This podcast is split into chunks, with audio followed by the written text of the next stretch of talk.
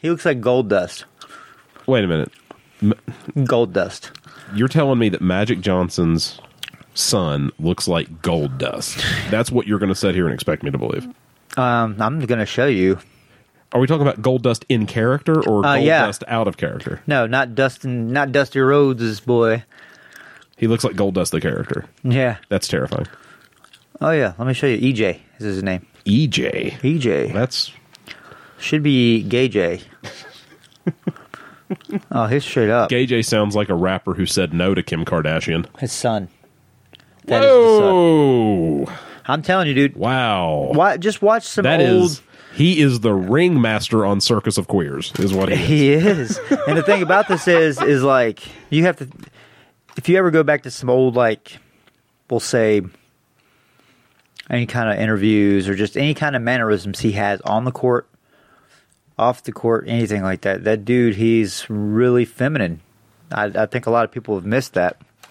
Okay, maybe so, but you have to remember so too. Much. He either was doing something intravenous, or he was straight nailing chicks on their period with cuts on his penis. That was probably it. Or he was getting railed in the butt. Okay, do you remember the last show you were talking about how the shotgun approach is the best, buckshot is the best? Mm-hmm. That's what he was doing. He was trying to pollinate most of Los Angeles. So, but also, now think about this. Wilt Chamberlain, I think he possibly did die of AIDS. I bet you he did. I don't know if he did. They kind of covered all that stuff up because he nailed like 10,000 women or something like that. Yeah, well, if he died of AIDS, then I would guess Ric Flair would too. But... I think the thing with Chamberlain is if he would have been 6'4", I would agree with you. But guys that are 7'1", 7'2", and are athletes and live that life, they're going to die of a heart attack in their 50s. I mean, it's just how it works. Yeah, I'm sure they have had their fair share of coke as well. Wilt Chamberlain, he probably was definitely in the 60s and 70s, being one of the most well-known athletes on the planet. Yeah, I would say the cocaine. I'd say when he sneezed, it looked like the inside of a snow globe. I'm just telling you. That would be my guess. When you shake it up, I bet that's what it looked like. Because right near the end of his life, or even a few years prior anyway, you never saw him, never heard of him. No, he was very reclusive. So who knows? I mean, maybe he was just like fading. Well, I'm not here to throw shade at Wilt Chamberlain. I'm not throwing shade. I never did anything, and he never did anything to me. These are conspiracy theories. Oh, God. I think it's real, though. I really think that he... how many different conspiracy theories are we going to have to address on an episode of this show? Every day I have a new one. Okay, so Wilt Chamberlain died of AIDS. All right, I'll tell you who I do think died of AIDS, and there is a ton of evidence to support it, even though they would never, ever, ever, ever, ever admit it politically. I'll tell you if I agree with you anyway. Yasser Arafat. He died. I guarantee you he died of AIDS. Well, that whole region...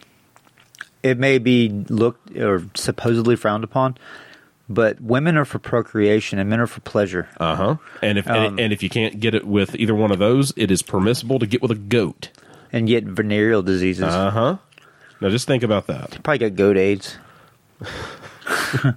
I don't know if goat AIDS is a thing, but it is a hashtag for this episode. Hey, feline AIDS is. Is feline AIDS a thing? Feline AIDS. Let me look it up. Oh. Cats got AIDS. I have not been thinking about this all day. Trust me. Feline AIDS. Well, I'm glad the show hasn't feline started. Immunodeficiency virus. Okay. It's old. Feline immunodeficiency virus is a lentivirus that affects cats worldwide. 2.5% up to 4.4% of cats worldwide are infected with FIV. That is the weirdest thing in the world. Yeah, it's a retrovirus. It's like leukemia. It kind of does that to them. Feline AIDS. Mm-hmm. Oh, they also have another one. Yeah, the feline leukemia. It's also related to the immunodeficiency disorder that they have. You know, you can bring out all of the facts that you want, but the minute you said feline AIDS, my brain just went, okay, we're done. That's it. Feline AIDS. I'm done. And I guess... and that has to bring you to the point of... of what? What was that really good movie that we all liked? It's South Park creators. Basketball? No. Orgasmo? Team America? Team America. Everybody has AIDS. Oh, yes, the musical number at the beginning of the show with the... Oh, what is it? Hang on. There's another thing. Oh, my God. I'm not even going to repeat what that meme says. That's awesome. Okay, I'm going to repeat it. It's O.J. Simpson holding a turkey, and it says, carving up the white meat. No, carving up that white meat. That white meat. Well, of course, it needs to be as urban as possible, doesn't it? Oh, what is the group that's in that movie? The Film Actors Guild. The film, yeah. The FAG. Film Actors Guild. Just add that to the list of stuff that if you tried to make it now, people would flip out because of the triggered social justice warriors. Yeah, you know, think about it. Whatever you're going to do, you just do it. And if there's a consequence, and you kind of have an idea it's going to happen. Well, what did Eric Bischoff say when he was running WCW? I don't know. Controversy creates cash. Oh, of course. And he is absolutely correct. People will watch you to like you, or people will watch to see you fail. Why did Muhammad Ali have a career? Because people wanted to see him fail. Half the people wanted to watch him win, half wanted to watch him lose, but they all paid. It's the same thing with Mayweather. Mayweather is not doing anything new. He just has more zeros on the end of it because inflation has changed the economy. This is nothing new. It's all just a... But, you know, the human lifespan is not very long, and we like to never accept that. No, life is short, and once we accept that, I think it should, it doesn't always, but it should impact the decisions we make, plus or minus, but it rarely does, and I don't know. Oh, right now, I would like to get more philosophical, but I can't because I've still got #feline AIDS and goat AIDS in my head. So it's your fault for saying goat AIDS. A Buddhist, what was this? It's like a saying or proverb. I think I've heard this joke. No, it's not a joke. Is there a rabbi and a priest and a goat? But so this part of Buddhism or whatever, it was talking about life and death. So it says, cry when somebody's born and smile when somebody dies. So... the understanding of all the pain that person's going to feel from that young age all the way to adulthood and the ending of that pain. It's kind of cool. That is interesting. I like that. Well, spoken by someone who never heard of the concept of goat AIDS. Goat AIDS. And I think that's probably as good of a place to start as any. This intro song never gets old to me. No. You almost have to kind of like white guy chair dance a little bit. I do inside my body. Well, I'm too. I mean, it's just waist up. It makes you feel good. It kind of like gives me a feeling when I was like 23 and I was really high in the summertime and just driving down the road, like everything just felt good. Like, oh yeah, I don't give a shit. It's nice that you mentioned. I have 7% body fat. I feel good. Oh yeah, I have no idea what that's like. Well, it's a cool and a crisp... It's still autumn, right? Fuck, I don't know. I was in Clarksburg. It was like 30 degrees on the side today. It's still an autumn evening in the Mountain State, and it's episode 17 of Apex Live. We're back again. I'm Brad, that's Steve. Hello. You know it is autumn, and autumn's almost over. But our intro song is End of Summer by the 126ers, and you know what that means? First of all, it's an awesome song, like you said. Second of all, it actually is end of summer. The summer's over. Steve, the stolen summer is over! It won't be stolen. The next one is the summer of the Phoenix. The 4.5 months of hell is over. And things, they are a-changin'. We got a lot to talk about tonight. Like all kinds of stuff to talk about. We have news, we have updates, we have comedy.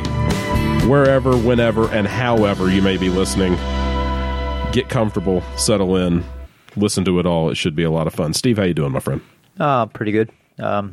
Decent little work week, short work week. That's always good. Guaranteed 40 hours. I wanted some overtime, but I don't seem to get it, but I'll work with it. Well, it's a holiday week. Do you really want to have overtime on a holiday week? Is I want necessary? Overtime all the time. Oh, I know you. I could have worked like a triple-double overtime bonus, holiday overtime pay or something like that. That would have been awesome. Okay, whenever I hear triple-double, I think of two things. It's either the kind of burger that I want or... basketball? Or basketball. So my grandpa, he worked I think 24 hours a day. I still can't get feline AIDS out of my head, and it's your fault. But continue, go on. So we always had this little joke, we'd always kind of get in his voice, and it's kind of like country, oh, I'm working at double overtime bonus or whatever. Uh-huh. And nobody ever saw him, but he always would talk to my dad and his brothers, and can't work, can't hang out today, it's a holiday. I'm gonna work and get that triple overtime bonus or something like that. And we always just kind of throw that. It's just kind of like an inside joke. Well, that's cool. It's pretty cool though. Well, it also kind of harkens back to a time and a generation and a work ethic that, by and large, it does not exist anymore. No. People like that, it's hard to... I don't know, he worked for... he was in Vietnam for a little while. He worked for General Motors, I think, or Ford for 30 years. Oh, my gosh. Retired when he was 61 and died when he was 62. How common is that? I think it's turned into a colloquialism. It's bad, right? It's one of those things that you say, but you don't really think about the reality of it. Yeah. But look at how often that really does happen. People who devote their lives to work, mm-hmm. and they work hard, and it becomes... I don't think it's necessarily the people who just work hard. I think it's the people for whom work becomes their identity. Yeah. When the work stops, they stop, and it's done. I'll tell you a great example of that, and it's actually from right here in town. And this obviously is not going to necessarily resonate with our listeners in the United Kingdom, but stay tuned. It does actually make sense. There's a bar, I don't know, probably a mile and a half from here. It's up on the old Mountain State campus where WVU Beckley is now. Oh, yeah. Jimmy's place. Jimmy's place, yeah. All right. Well, Jimmy, this is a story from years ago. They do hot dogs and shit there, don't they? I think. They have that and sandwiches. Midday food type thing. Never very busy. No. And it never, in my lifetime, it never has been. But I think it's just got those few regulars and they own the building. So it just kind of continues on.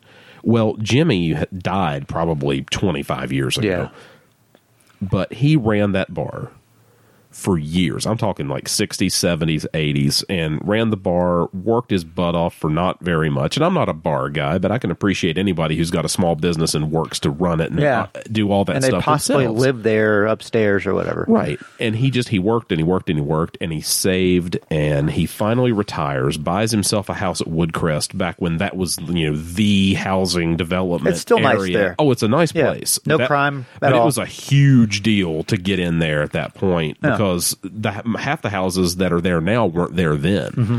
And he finally goes over there, has a house over in that area, and dies 2 months later. Yeah.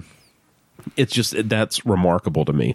I remember a bank official here sometime in the 2000s finally retires after all these years of working in that industry. And they decide, I think it's him and his wife, decide to get an RV. And a really expensive RV. Mm-hmm. And we're going to get it. And we're going to travel the country, do all this stuff. Yeah, 2 weeks and he's dead. And it just happens over and over. And if that doesn't highlight the necessity of having things in your life that aren't just about work and your occupation, and I'm all for the pride of working in those things. It's very important. I've got a new job right now, mm-hmm. that has kind of been in the works for a while, but now it's here and it's official. I actually did it today, which is nice, and it gives me the flexibility I need, and I'll talk more about that in a minute. But that's not who I am. Mm-hmm. Who I am consists of everything else. Mean in some aspect, something to kind of keep you busy. Well, it sounds kind of trite when people say it, but you have to work to live, not live to work. That's for sure. And I see way too many people that's the first thing they go to, and it never ever turns out well. Yeah, you can't drink that shit, because if you become that, the person, I'm going to stay here for this amount of time and retire, you're not that type of person. I'm not that type of person. No. There's nothing that intrigues me about your fucking pension plan. You know what I mean? There's no value to that. No, there's none. All there is that extrinsic, tangible money. We've talked about it before, that greed, that materialism to it. There's nothing intrinsic about it. There's nothing inside you, that sparks and that lights up whenever you're dealing with that. And if it doesn't do that for me, I'm really not interested in it. I like this new job. I like what it's going to be and what I'm going to get to do. But is it going to be a central purpose and focal point of my life? Mm-hmm. No, I'm going to enjoy doing it. I already do. Yeah. But it's not going to be who I am. And if it ever turns into that, I need to find something else to do. Oh, yeah, and for sure. I wish more people would learn that lesson.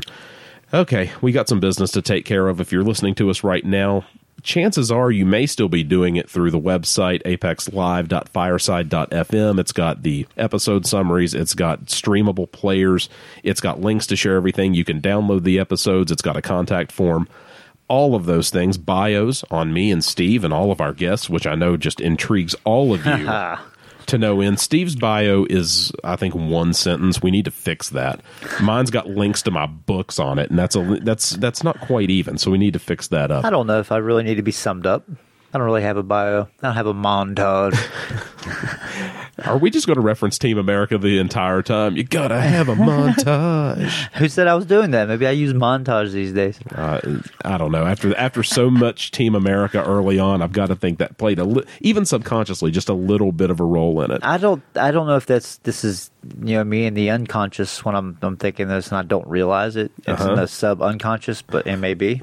Maybe I just really had to be entertained. Maybe I fell asleep at the hotel room fucking watching it. I can't remember. Drank a whole bottle of liquor by myself last night. It was pretty cool. Guess how much sleep I still got? 0. Like 30 minutes, I think. Well, take out the booze, and I have lived that life a lot, and you know that. Oh, yeah, dude. I'm just... the thing about it is, and you understand this, when you stop fighting it, because, we still fight it. Right. Like, if I could just go to sleep now, I'll feel okay later on. Mm-hmm. And it's not going to happen. So I'm just... But then you don't want to get into too much stuff because then you'll get tired and you may feel like you could sleep. But you don't want to do that either, so you just lay there just in case it happens. No, it's awful. It's fucking stupid. It is an endless cycle that you just, at some point, you realize you can't get out of. And then you just have to pray that it stops. Where was I? Something about the website. Oh, yes. If you're on the website, you can check out our RSS feed and plug that into any of your favorite podcast management apps. I prefer Podcast Addict. It's absolutely the best one of the bunch. So you can download that, subscribe to our podcast in there, and we are searchable in Podcast Addict as well. You can also find us now on iTunes and on Spotify. So we're getting out there more and more. We should be on Google Play, Stitcher, and a couple of the other providers, either by the end of the year or sometime after the first of the year. If you want to reach out to the show, please do so. We always enjoy it, even when you send us hate mail. If you've got questions, if you've got hate mail, if you've got audio commentaries, which we have had quite a few of those recently, if you've got guest suggestions, if you want to be a guest, whatever it is, you can do that via email, apexlivepodcast@gmail.com, and you can still find us on our Facebook page. Just search Apex Live Podcast. The best part of what's going on recently is you can support the podcast just by shopping at Amazon. It is the holiday season, and you've got thousands of dollars to blow on people. Steve, we don't have thousands of dollars, but some people... If I did, I wouldn't fucking blow it on nobody. But well, maybe yourself. No, not even that. Would you save it? I'm in that mind frame of saving money. Materials do nothing for anybody. See, I'm a saver, and half the time people look at me like I'm nuts, so I'm glad you're a saver, too. So, think about this, like... Whatever I can save, I do. Right. But what's the vast majority of the population in the United States doesn't have, like, how much money was in the bank reserve? Like $400 or some shit? Yeah. That may be even... the number that you think it would be and the number that it actually is are two very, very different things. So we're completely in debt. I don't even like to say we. Money in the bank. No, but your general thought is correct. It's absolutely correct.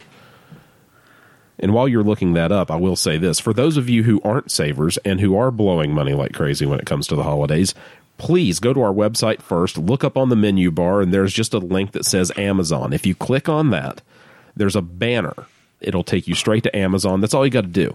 And everything that you buy on that trip to Amazon after clicking through on our banner, we get commission for that. And the commission will go toward the podcast. We're going to buy lots of new cool stuff and better equipment, upgraded equipment. We may go on location and do some things. We got news on that in a second. But you can support our podcast by doing that on stuff you were going to buy anyway. And a few people have done that already, and we've got some commission that's already come in. So I'm pretty happy about that. And one of the things that has come about because of that is, Steve, one of the things we've been working toward for a while has finally taken place. We have acquired our portable podcast studio. We have the recorder. And we've got some microphones that should be on the way here shortly. So we're going to be able to go on location at events and other places. And who knows, maybe on road trips, we may just get lavalier mics and talk while we're driving down the road and do all kinds of stuff. But we have the portable studio, which means more shows more often, even with your crazy, stupid work schedule that has you in the middle of nowhere half the time. We're going to be able to do that. Steve, what'd you find? I'm still looking. You're still looking. So tell me what's going on in Clarksburg, because I still haven't figured out exactly what you do when you disappear for like 4 days and 5 days a week.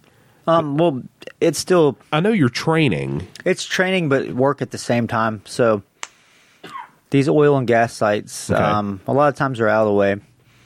And it costs a lot of money to actually get the power they need for these stations. Oh, I'm sure. So the company that I work for, they provide...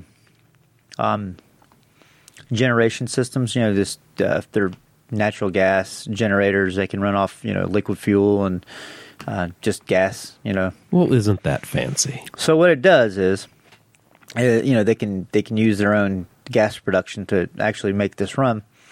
And what it does is it, you know, generates electricity and brings it to the site. And then we just go and do like different services and stuff on it, so. But that doesn't seem like it's going to take up like 5 days in a row. I get the feeling that... Oh, we have a lot up in Clarksburg, buddy. Really? Yeah. Well, that's cool. A lot. There's probably like, I don't know, in Clarksburg alone, there's probably like 40 sites or something. But do you get plenty of downtime whenever you're doing this for a week at a time? Not really. I mean, usually I'll meet everybody at the warehouse at like 8. We work there or whatever. And then I'll usually work until 5 or 6 at night, yeah. Oh, my Lord. So it's and then you go back to the hotel and drink liquor and watch Team America on TV. That's actually the first time I've actually drank there. And I was going to go to the bar, and I was like, you know, I don't like want people to misunderstand. Steve's not an alcoholic. I'm not. I just thought it would help me sleep.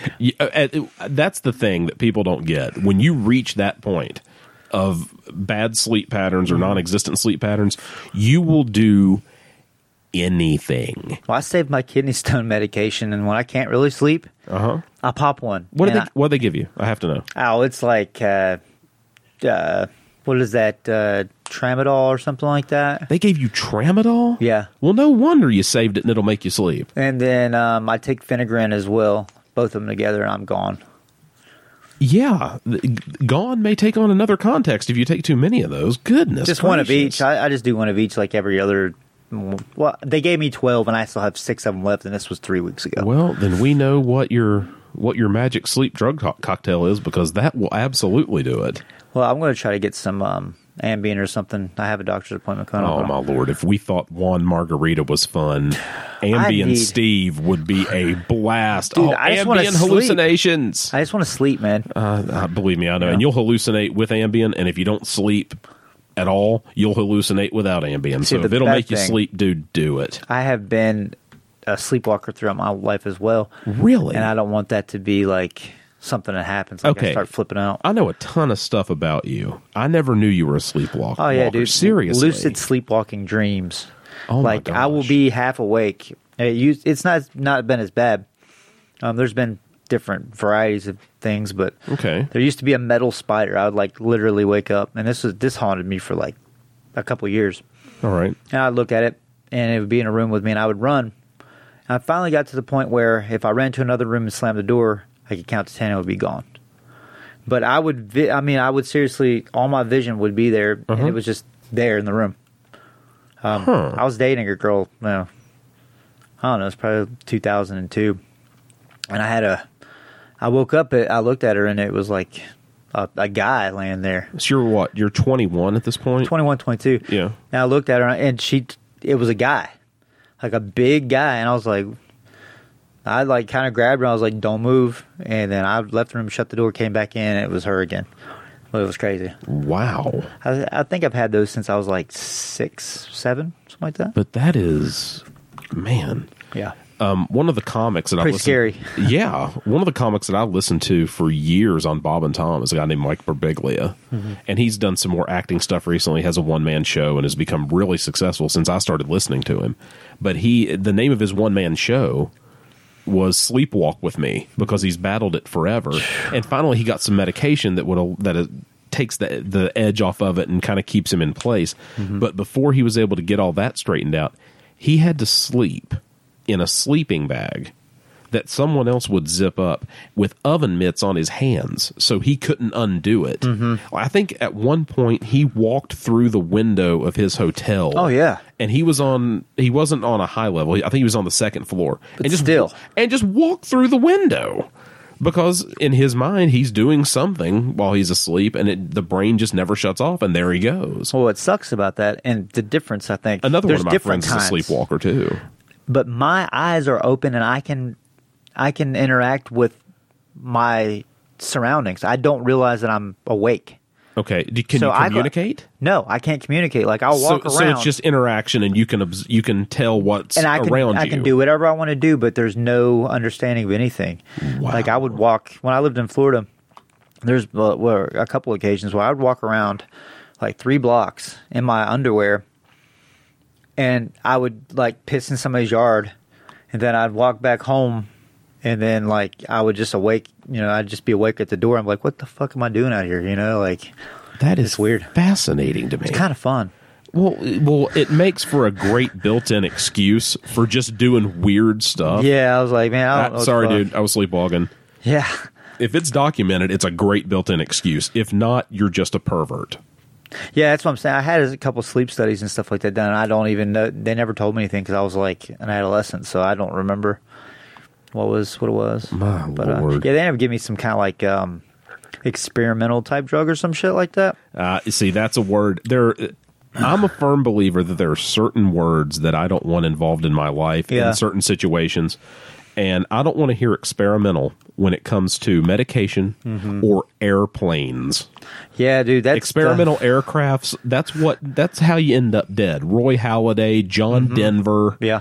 Oh, it's an experimental aircraft. No, I'm going to stick to the professionals who were in the Air Force and learned how to do all these things, and now they fly 747s. Let them do the experimenting and then fly me professionally on something that's really, really nice. Yeah. And I'm going to prefer business. Did you say Roy Halladay? Yeah. The pitcher? Yes. He's dead? I didn't know. Yeah, he's dead. We landed on the moon. Yeah. We landed on the moon. Yeah, he died a few months ago.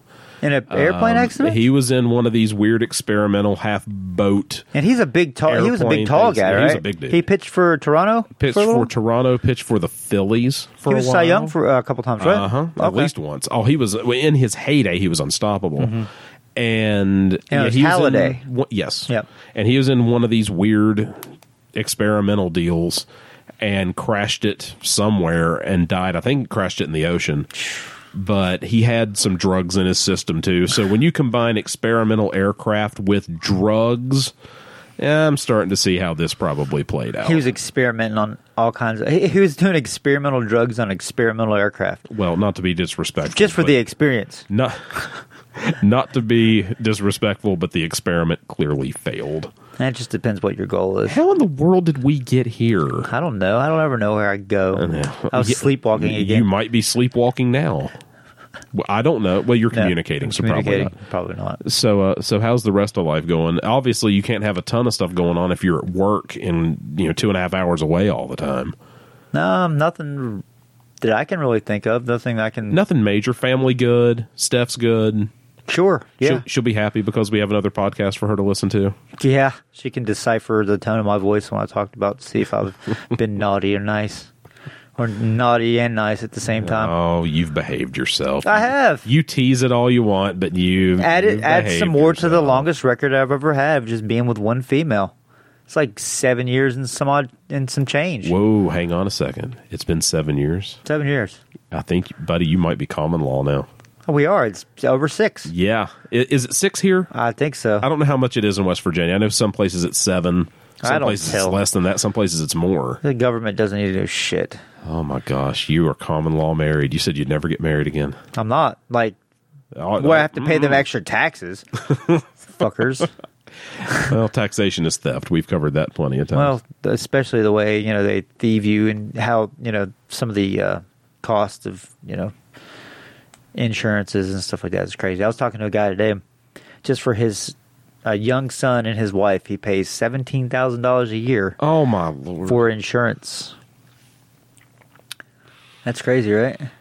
I mean, does he pay through his job? Yeah, through the job. So he gets assistance. And still pays that much. And still pays. Yep. That's at least, what, $1,200 a month? Yeah. Something like, oh my gosh. He's a pretty good technician. But remember what Barack said. Barack said that premiums, because of the Affordable Care Act, premiums were going to go down 50%. Yeah, they did, didn't they? You know, I try to be very reserved in some of the things that I say on here. And he don't have to fucking care, because all them turds have free health care for the rest of their lives. Pieces of shit that don't do anything. Well, it's the same thing as always. Congress never has to live by the rules they pass for us. Fucking, they have the best health care in the world, Steve. Yeah, I hate every fucking politician I've ever been around. They're all pieces of shit. Well, it's just been election season. And look at the clowns. They're all clowns. Won. They're all clowns. Well, just at least you get to wake up every morning and realize that you're not Richard Ojeda. Oh, God. Is there Ojeda. I don't give a shit. They've been telling him his name forever, and guess what? It's like a dude from West Virginia named Carlos. It's fucking Carlos. It's spelled Carlos, and your name's Carlos. But just on that note, on the note of that guy. It's not Ojeda. I don't give a fuck. I mean, forget all of the other things going on and where we may stand as independent conservative libertarians. It's calling Boehner, and you should be calling him fucking Boner. That's true. That's very true. Boehner, Boner. I mean, come on. They all taught us how to read and sound things out. That's Boner. You're 100% correct. Boner, man. But in all the people that you saw in this election season, and I tried to avoid it. I didn't want anything to do with it this year. Have you seen a bigger doofus than that guy? Oh, he's an idiot. He's running for president in 2020. You know that, right? Well, he launched his campaign officially. Well, good job. Nobody cares about you. So you're going to be a hardline fucking liberal. Does that even exist? He's an idiot. He's not even a hardline liberal. He's just he's a loudmouth moron. How does that even make sense? How does anything that he says make any sense? He's an idiot. He is an idiot, and I wish he would go away, and I wish he would align himself with another state, but he won't. Because Trump is going to remember him. Who fucking cares about any of you bunch of turds? Well, that's what I've said for years is I know where my beliefs are and where my values are and what I would like to see. They don't represent anything. I know what I'd like to see from a policy standpoint, mm-hmm. and I know what I believe would be correct, and I can defend those positions, and that's what's important. I'm not parroting talking points. No, of course I can defend my positions. Yeah. What I hate more than anything else, Republicans... Now, we've gotten so deep into identity politics. And that's what it is. Everybody has to be part of a clique. Yes, it's identity politics. Bullshit. So Republicans are more concerned with hurting Democrats than they are solidifying and stabilizing their own positions. And Democrats are more concerned with just crushing Republicans than they are with building their own party and building their own core values and getting that to happen in government whenever they have power. Me, I hate politicians. I hate all of you. I'm increasingly libertarian by the day mm-hmm. because I want all of these people as far away from me as they can get. And this is the common point I keep coming back to now in all of politics. We have, number one, you know this, obviously, because you're out in the world and you actually pay attention, unlike most people do. We have the most polarized world that we have ever had, the most polarized country that we have ever had. Mm-hmm. And all people are doing is complaining about Donald Trump. And I'm not going to go pro-Trump or anti-Trump right now, but it's nothing but a complaint about Donald Trump. And he's doing all these things with his power, and he's abusing power, and okay, well, whether you're a Republican or a Democrat, because Republicans did the same thing whenever Obama was in office and Clinton. And, yeah, it's all bullshit. And the complaints were going on with Bush 43 and all those things. Well, if you're that worried about the power that the federal government has, why don't you reduce the size and the scope of government on the federal level and return it to the states like it's supposed to be? It'll never happen. And then, Money. But your own logic. If you are telling me that this is the problem, then why don't you logically follow through it and say, well, if this is the problem, let's fix it by eliminating the power that they even have available to them to abuse. Mm-hmm. That would make sense. Why don't they do it? Well, you just said it. Money. It's all because money, the money's not going to follow. And there's no money in working on the state level compared to working on the federal level on this crap. But do I think that absolutely we need to get back to giving the power to the states and allowing them to control their own business, because they're the ones who are going to have... We have to live underneath that umbrella more closely than we have to do the feds. So why shouldn't all the power be with the states? I think you should be most heavily governed by the people who are going to be closest to you. Well, we can just be fucking, like, you know, sovereign nations. It's pretty much what's supposed to be anyways.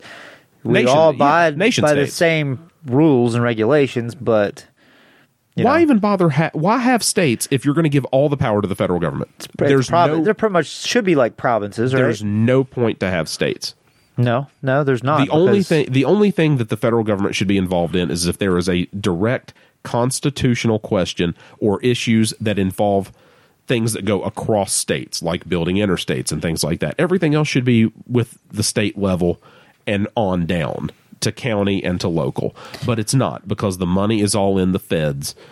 And we've got a constant battle between the president in the executive branch and...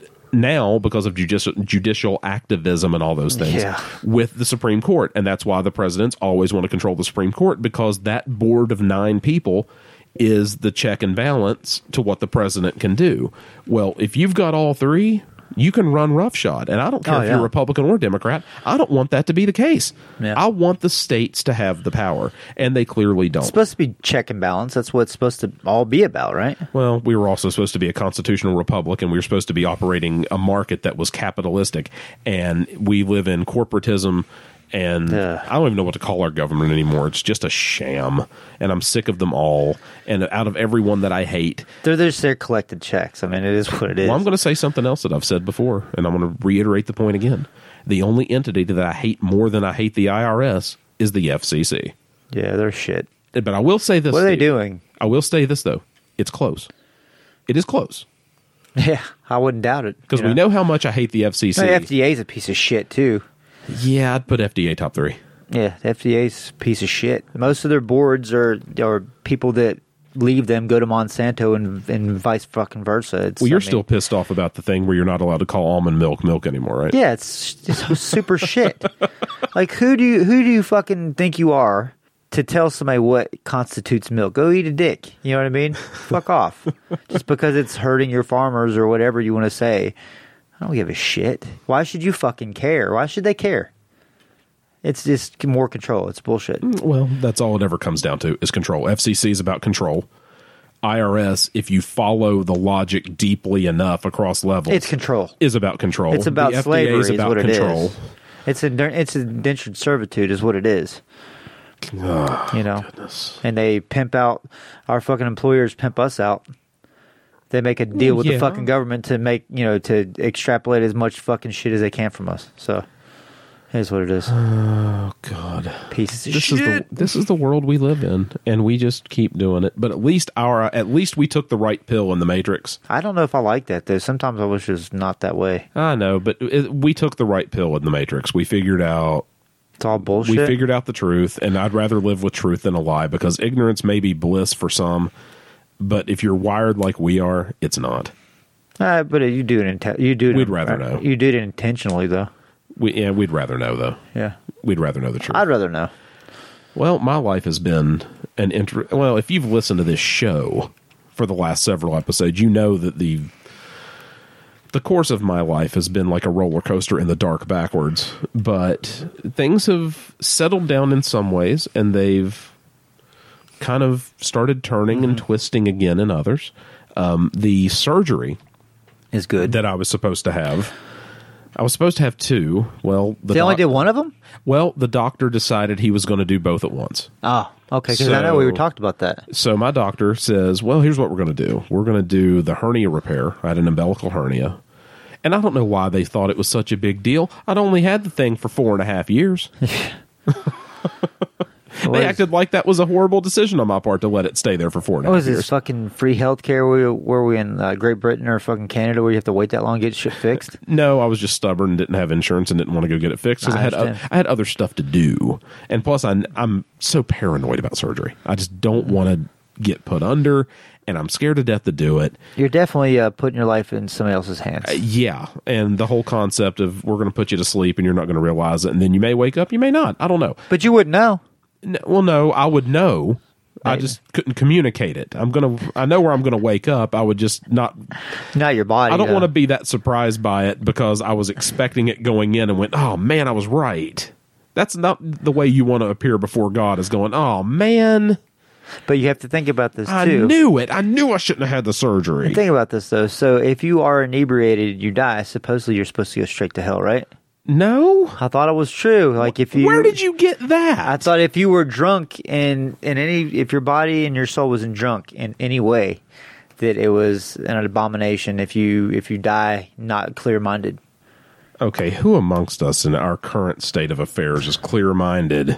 No, I'm talking about like that. So, in essence, in my mind, if I'm right or wrong, if you're put to sleep, you're definitely not of mind. Okay, but there's a difference between... So that's kind of scary, dude. No, there's a difference between... Even in your framework of logic there's a difference between being inebriated because you are... pleasure seeking and maybe and trying to alter your mind for recreational purposes or being detached from reality and doing it for medicinal purposes. But you are detached from reality because if you're awake, you'd still be having surgery. But you know what I mean. Weakness in man is why we can't have surgeries while we're so awake. Okay, so what do you want? Do you want us to be doing like Civil War era operations here? Bite the bullet while we sever your leg? No, because they were drinking whiskey. Oh my gosh! Just got to do it. I don't know how to describe your state of mental affairs. Is that wisdom? It's wisdom, or what is it? Who knows? I don't fucking know. I don't know. I'm just being contrary just to fucking be a dick, kind of, I guess. You're not playing devil's advocate. You're just being a contrarian. I'm just being an asshole. Well, do as you please. So, but no, I did. I had the 2 surgeries done, and you were one of the people who was, you've got to get this done, man. I know you were concerned, and other people were too. You just go get it done. Get it done. So I had to have that done, and I had to get my gallbladder removed to kind of fix a lot of the stuff that was going on with me too. Good. And a lot of people just kept staying on me about getting it done. And after the crap that went on all summer, I thought, fuck it. Well, you know what? How bad could this turn out?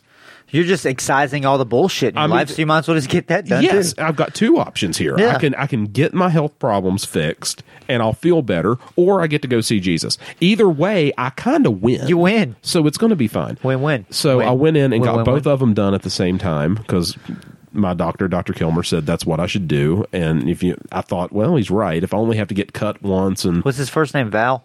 No, it was not Val. Settle down, Ashley. But she likes Val Kilmer. She loves Val Kilmer. I don't really necessarily. The only role I ever liked him in was Say it. Is it the one I think it is? No. It's is not it her favorite role? It's not the genius one. No. No, it's not fucking Top Gun either. Because he's an idiot in that movie. The Doors, because he's kind of brain dead, like as always. Okay. He's like a blonde Keanu. Well. No, his name is Scott, and he's an excellent doctor, just a wonderful doctor. So I went in, and also whenever I hear Kilmer, I don't think Val, I think Bud from Varsity Blues. I think he's going to be an aging racist football coach who is a control freak. But he told me to go ahead and, they could do them both at the same time. So I said, okay, well, let's do it. I only have to recover once, so that's probably a good idea. I'll do that. And what happened was they said, well, it's laparoscopic. Mm-hmm. So it's going to be less painful for sure, than it would be if we just do the completely invasive one. And after having that done, 2 surgeries at once, and I had 6 or 7 incisions that made me look like I was the victim of a drive-by shooting. And after they shaved half of my chest and made me look completely ridiculous, but thankfully no one had to see that either. I go through the recovery part, and I had it done on a Monday that weekend was eventful anyway. I was in Indiana, and some things happened on the way home. Yeah, we talked about that. And then the next morning, so I do all that stuff. Yeah, we talked about it off air. So I do that, and then I have the surgery on Monday morning. Anything come up that day? And Monday night is later, Steve. So I'm in the middle. Don't interrupt my role. Okay, my bad. Okay, so I go through all this. And yeah, Monday night was extremely eventful. And we go into Tuesday, and they give me pain pills that are just friggin' worthless. They give me, and I'm not a pill guy. I hate taking meds. Hate it. I'm scared to death to take stuff, and I never take anything. I don't even take over-the-counter stuff. No, I don't take OTC very often. Much either. Okay, so but I knew for this I'm going to need some pain meds. So I'm thinking, hey, at least this time, if I'm having two surgeries at once, at least I'm going to get some decent pain meds. Well, that's incorrect, because we live in a state, Steve. They gave you Naprosyn or some shit. We live in a state that's paralyzed and crippled by opioid abuse, so they're terrified to write you anything. So what did they give me for two surgeries, Steve? Ibuprofen. Norco. 5-3-25, which basically, if you're in the pain that I was in, is like giving you white M&Ms that don't taste as good. That's what they tried on me. They gave me that shit. It's friggin' worthless. Yeah, it's garbage. So after having the surgery done and having those pain pills that were worthless, I remembered back to the words that they told me, Steve, that this is going to be less painful than the invasive one. And I thought, really, less painful than what? Because that hurt like nobody's business. I couldn't get up. Oh, they cut through your muscle, yeah. I couldn't walk. It took it was awful. That is the worst pain I've ever dealt with, not counting emotional. And that's saying a lot, because I've had some injuries. I've dealt with some stuff, but never anything like that. But finally, that was mid-October. So finally, that's one reason why we couldn't do anything, because I couldn't sit here. Oh, no, that's what I'm saying. So finally, that's gone.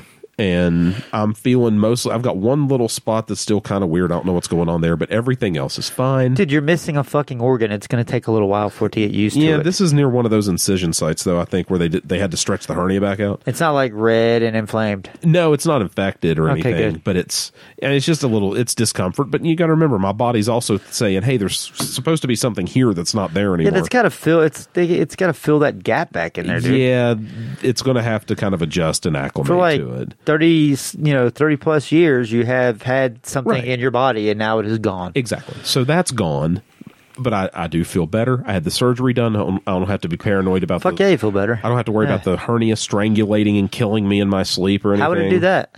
If a hernia strangulates, basically it cuts off all the blood flow out of nowhere, and if that happens, your intestines start dying, you can go septic, and if you don't get to the hospital on time, you die.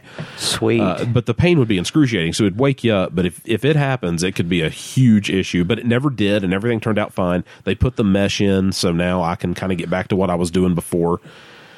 Oh, boy. I lost all my progress from all my hiking, but it happens. Whatever. At least I gained all the weight back that I lost in June. That's good. Not all of it. I'm still hovering around 200, but 24 pounds in 13 days sucks, but I've probably gained 15 of it back. But that's going on, and then I also started a new job, like I said earlier, and I am working as a court reporter. And I take depositions, and I get to listen to people lie under oath, and I get to work with audio stuff, which is great because it's practice to do all this stuff. Yeah, it's something you do, but my Lord, some of the stuff you hear these idiots pull, and perjury's nothing to these people. No, why would it be? Well, here's what's fun, and obviously there's a lot of stuff I can't get into, but... Politicians do it all the time, so I don't really fucking care anymore. Either. But this is what's fun. Is you'll hear witnesses talk, and then they leave the room, and the lawyers bring the next one in if there's multiple people being deposed. Yeah. Well, the other witnesses obviously don't get to hear everyone else. So they can't corroborate their stories. So you get to hear everyone talk during these things, and you get to figure out who's completely full of it. Because you get to see the exhibits, and you get to deal with the entire case. And some of the stuff that these people will pull... is incredible. And then you get to hear some of the cases where somebody's suing over a car accident or something of the sort. And if you have any type of legal understanding of what's going on in our world, you will hear someone for about 6 minutes and go, well, you're screwed. You're not going to win anything. Until you've heard someone filing a lawsuit over a car wreck, and you find out through the course of the case that the guy who was driving the semi-truck that goes down Sandstone Mountain at like a 9% grade and flips it, he says that someone cut him off. And he slammed on the brakes and wrecked because he was trying to avoid hitting them or whatever. Well, none of the witnesses ever saw another car. Well, the people on the highway are fucking assholes anyway. Well, guess what? Guess what? It turns out was the issue. He was on drugs. No, better than that. Everybody else was on drugs. He is an illegal alien. Sweet. So, like, he has fucking tentacles and shit. Shouldn't have been employed anyway. Oh. Okay. In addition to that, he was basically saying it was a hit and run because if that happened, there was a way that he could redo his insurance. So that would be better because if it would have come out that it happened the way that it did, it would have negatively impacted his insurance. He could have lost that, would have lost his job, and then of course they would find out he's here illegally, et cetera, et cetera. So they asked him if he was from the United States, and he said C, and that's how they found out. Well, you know what? They busted him anyway, so it didn't work, no matter what he tried. So he's at the border right now, trying to get back in, right? I don't know if he's part of the migrant caravan. Didn't ice his ass. You're fucking iced. I do like whenever you turn ice into a verb. Get iced. You see, it used to be if you iced somebody, that was knocking them out in a fight. Yeah. Now you're calling immigration. Or you can kill somebody. You also ice them that way. Well, that's true. I was trying not to go quite so far down that road of violence and degradation. Icing is icing. If you don't know what happened to you, you got fucking iced. Oh, the only kind of icing that I like is a nice buttercream on top of some white birthday cake because I'm just trying to have more good things in my life. That sounds so porn just now. You're like... I know, but I've had so much bad and so much... Now I want a fucking cake. Me too. But I've had so much bad and so much negativity. Man, I just want some birthday cake and some milk, and I just don't want to deal with any crap anymore. I want some things to go well. And you know what would really be some icing on the cake of my year? Huh. In a good way, and would kind of get me some positive momentum going into 19. And that's if we beat Oklahoma in 2 days and finally take down the Sooners and win the big one in a classic at Mountaineer Field, because we're recording the day before Thanksgiving. Mm-hmm. So if we could pull that off, that would really be nice for my year. And that would give me something for which to give thanks, because tomorrow's Thanksgiving. You know what? I'm not a huge fan of the holidays. I never have, because it turns into more BS than it's worth. Yeah. And we have a holiday where we celebrate all the things that we're thankful for, Steve. And then we go out the next day and we shoot each other and we beat each other up for fucking TV to save $20 on a dishwasher. And when you've already got a dishwasher, but it's on sale, so I've got to have it. Not that we're materialistic people in this country. Yeah, borderline. We're fucking animals that think that we're special. We're not borderline anything. Fucking retarded. We have raced across the line to a point you'd have to use a telescope to find it. It's shit. But you know what? It is Thanksgiving, and we need to have, whenever you're clear-minded and clear-thinking like we are, we need to have an understanding of gratitude and being thankful for certain things. For sure. And that's something we did last year.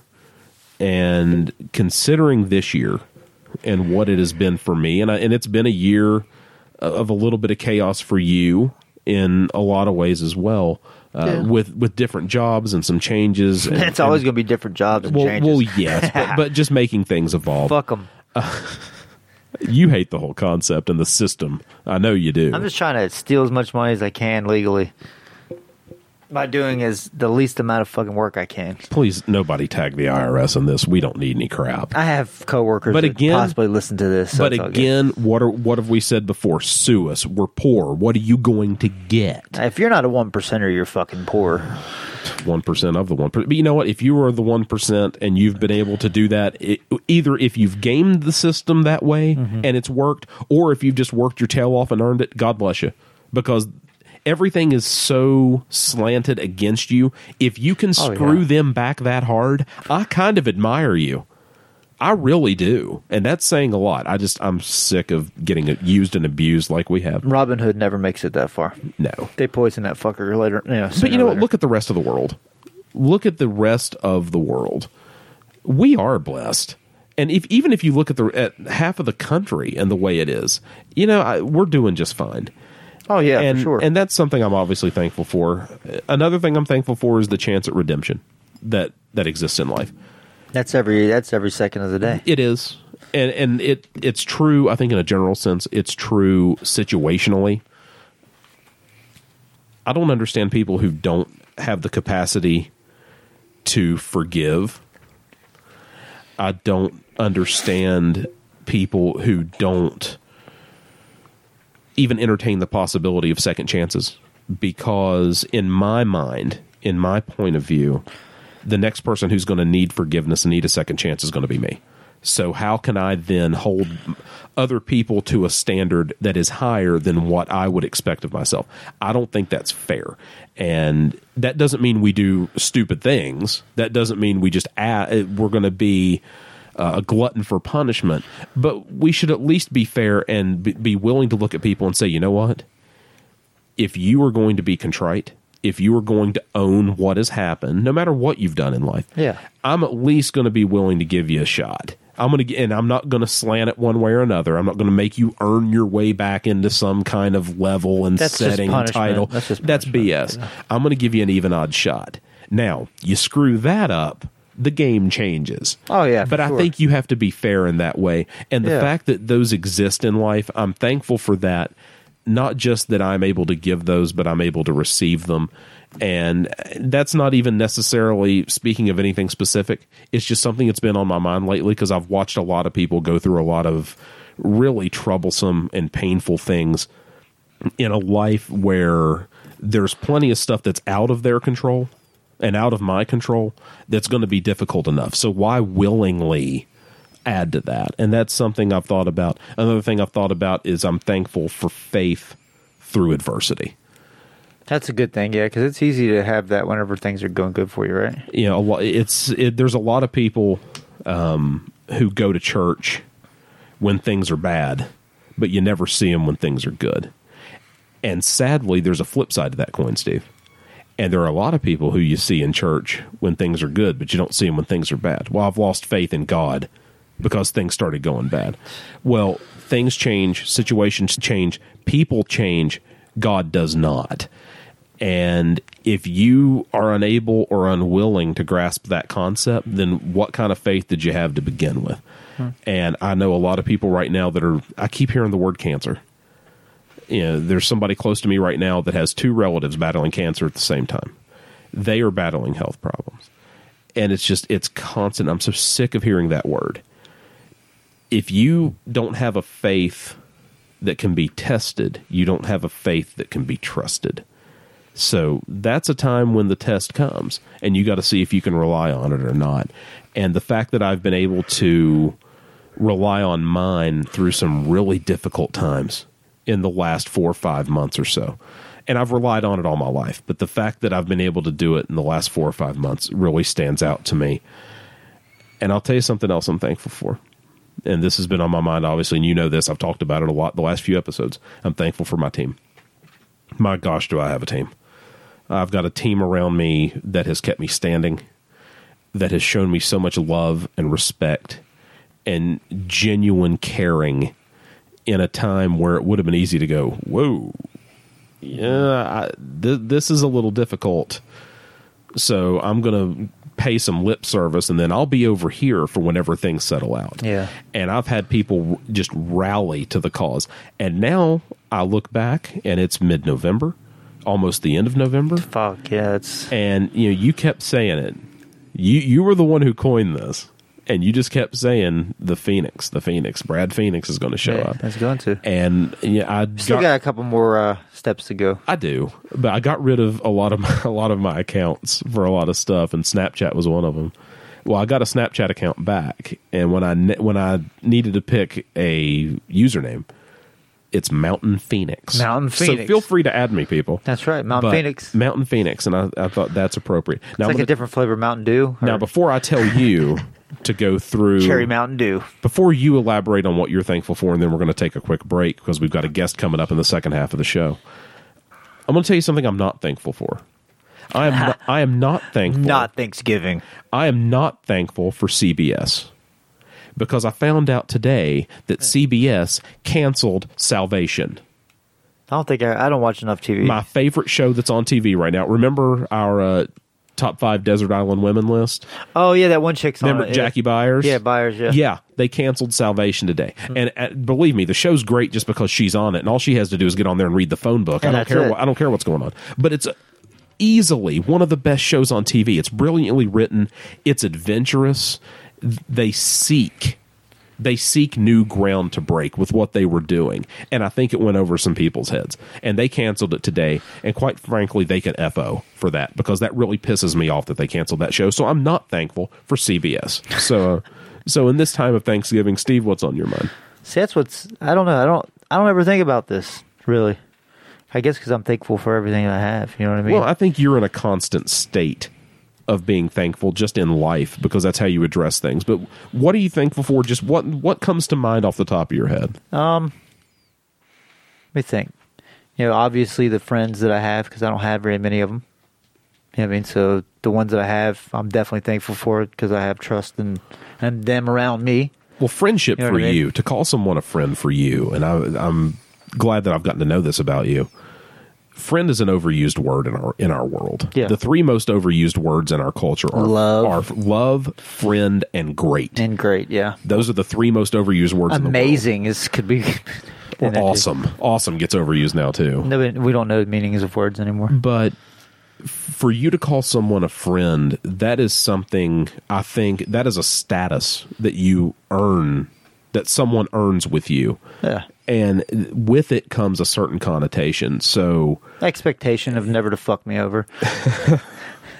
Well, that's why we end the show the way that we do every time. But that's a big deal. So for you to say that, I think, is incredibly important, because you are dead set serious.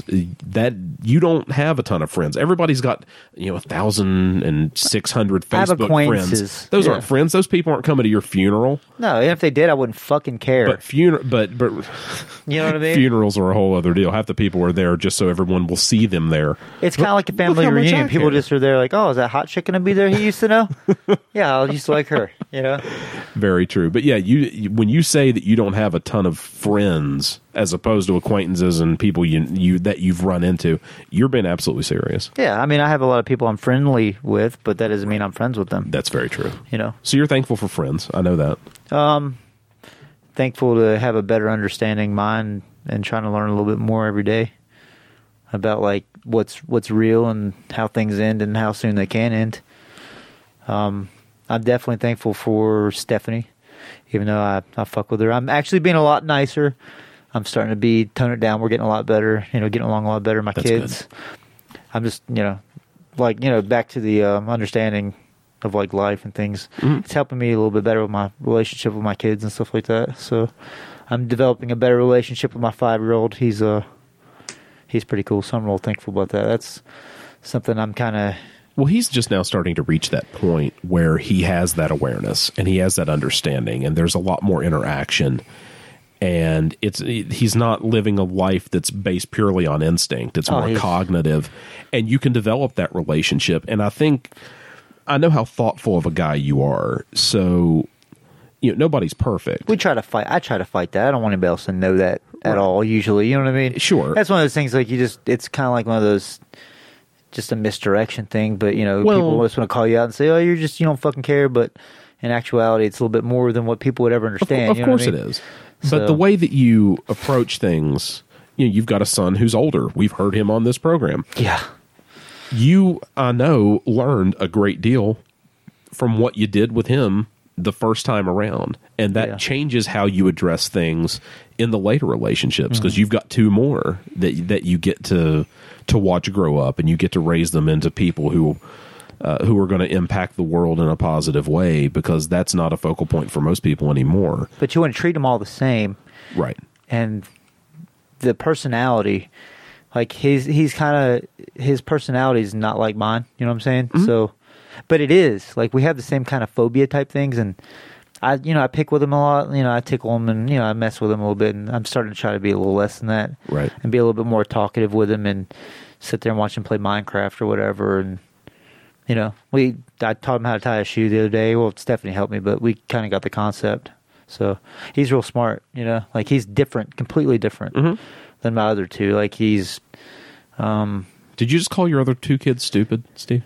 No, they're not just completely different. Like, Caden, it's a different kind of. Caden's smart existence. In his own way, and mm-hmm. Chloe and Caden are a lot similar with their personality. Calder's completely different. Like, Caden has a lot. He is built so much like you, but his attitude is like he's kind of crazy a little bit. You know, I like that. He's kind of an athletic kid. He's an adventurous kid too. Yeah, and so is Chloe. But Calder, he's more reserved, but still not. He already knows what he wants to do when he's older. He wants to like build robots and shit. So he's more thoughtful. Yeah, he's really thoughtful. Instead of being more adventurous. Yeah, he's more phobia driven. Like there's things he does. He sees a bad consequence in things fast, which is okay. Mm-hmm. The danger in things, he can see that. But yeah, he's a pretty fucking smart kid. Like, I'm pretty proud of him. That's awesome. You know, so, you know, family, friends. Me and my dad get along better now. That's like, we always got along anyway, but we talk more. Other than that, yeah, just trying to be so less distant with family. That'd be a little bit something I want to work on. Well, that's good. Well, next year. No, that's something that you have to go into for 2019. Yeah, it's something I'll be thankful. Hopefully next year I get a little bit more. Sure. And I know we will talk about, I hate New Year's resolutions, but I think that as we get to the end of the year, we'll probably do something right around New Year's where we talk about not resolutions, but goals. We'll talk about goals going into 2019, because after a tumultuous year, or after a challenging year, which both of us have had in different ways. Which it's every year. It is. But we forget that, but it is. But exceptionally so, I think, for us this year. It's been a very strange year. Yeah. In doing so... we've had a lot of changes. Yes. We can go into 2019, I think... Stronger, for sure. We can do more insightful. We can do it stronger. We can do it with more insight. But I think we can do it with an excitement and an energy that's going to be palpable, because we survived. We have shown resilience this year, very much so. Before we take a break, I'm just going to remind you of one of my favorite things from you involving your son. Caden, this makes me so happy. Was he here at the time? No, he wasn't here, and he wasn't there when this happened, but you came into the gym one night, and you said, man, I had to get on Caden today, and I don't know what it is, but I'm going to have to break him of this. And I said, what is he doing that's so bad? You said, just talking shit. That's all he does, dude. That's all... Like, he will talk shit. I thought, how bad could it be? How much could he be talking? So then you go into some examples of all the things, all the way he's just been talking. And you know what? You were absolutely right, because the next time he was in the gym, he was on Dave. Yeah. He was on you. He was on everybody. And it just would not stop. He's a shit talker. And I said, okay, so what's really bad about this? Like, give me an example. And you said, he insists on calling my dad Fat Jimmy. He does all the time. He goes, your dad's name is not Jimmy. I know, and he still calls him that. Like, and my dad, if I talked to my dad like that when I was his age, I would have got smacked in the mouth, or like picked up by my hair or some shit. I know, but just... Like, my dad looks at him like he wants to destroy him. And then, like, he just, like, I guess he feels the power in the shit talk, and he just fucking lets it go. But I'll never forget the look on your face whenever I said, well, how bad is just talking shit? Fat Jimmy. And it was this attitude of almost resignation. Like, it just won't stop. It won't. Dude, this was a couple seasons ago. It was his second season in fucking football. Okay. He made a tackle and stood over the dude and stepped on his fucking chest. Yeah, you told me about that too. I forgot about that. And put his hand on his face and was sitting there talking shit to him. I'm like, dude, you're like 6 years old. What the hell's wrong with you? You know, like, you know what it is? Watching too much NFL. Or just he loves WWE. He watches the shit out of stuff. Oh, which I'm gonna have to resign myself to. He won't come over and see me anymore. He hasn't wanted to come over for like a month or two. Really? His mom lets him play Fortnite constantly. Oh, for God's sake. So I'm going to break down. Crap. I'm going to break down and get Fortnite just so he'll come over. Really? Yeah, it sucks, but I'll sit there and watch him play. You know what? It sucks. But if I have to do it, I have to do it. It's a bonding opportunity, and it may be something that you kind of look at now and it's like, "Oh man, I got to get Fortnite, I got to do this." But it may be something that 5-10 years from now, he looks back on as a seminal moment that changed the game. Well, I shit on that game so hard. Like, I told him, I was like, I don't want you to be a follower. You know, it's like you're doing all these things that everybody else is doing, and I don't want you to get... We're both big on that. I don't want you to get used to that. Trendiness. You know? Don't get used to doing those things because you're always going to do that shit. Don't be them. You're going to think you're everything that everybody else is. Don't let them define you. You can't have a mental association with what you are because that is not what you are. I hate that. You're not your environment. You're not things you've done.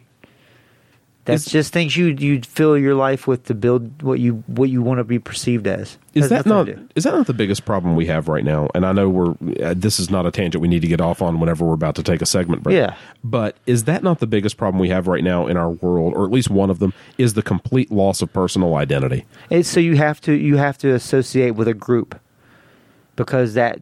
A group or that's a closer label. Representative of what you want people to see you as. Oh, it's a nightmare, man. And these motherfuckers don't. I mean, it's whatever, but I don't give a shit. I'm about to get a big ass fucking head tattoo and tell everybody to suck a dick.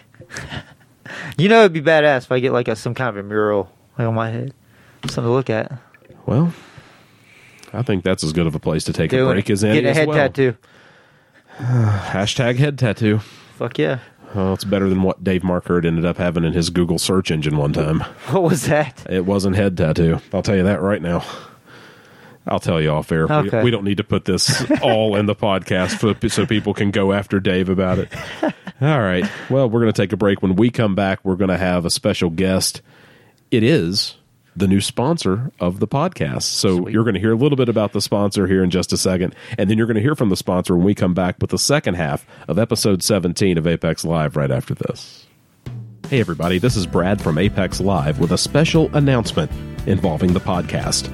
Apex Live is now sponsored by Blue Gold Title Research. Blue Gold Title Research, LLC, is a West Virginia-based company established in 2012 during the shale oil and gas boom. In 2015, the company changed missions and entered into the world of real estate title services. In mid-2018, notary and signing agent services were added. Contact owner Jim Ashley for services today at area code 681-214-5656.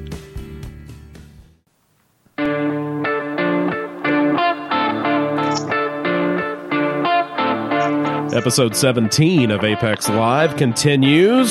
Second half of the program, or second segment of the program. I'm Brad, that's Steve. Hello. Joining us now live via Skype. He's a business owner. He's a sponsor of the program, as you just heard, with our little interstitial message about sponsorship. He's also a good friend of mine. He is Jim Ashley. Jim, welcome to the program. Thank you, Brad. Thank you, Steve. It's a pleasure to be on this show. Yes, well, podcast, rather.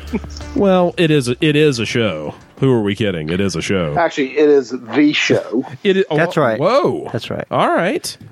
Well, Jim is a listener, but Jim is also the owner of Blue Gold Title Research, the first sponsor that we have had of Apex Live. So, Jim, I've got to start here. And it's first of all, thank you so much for me and Steve both.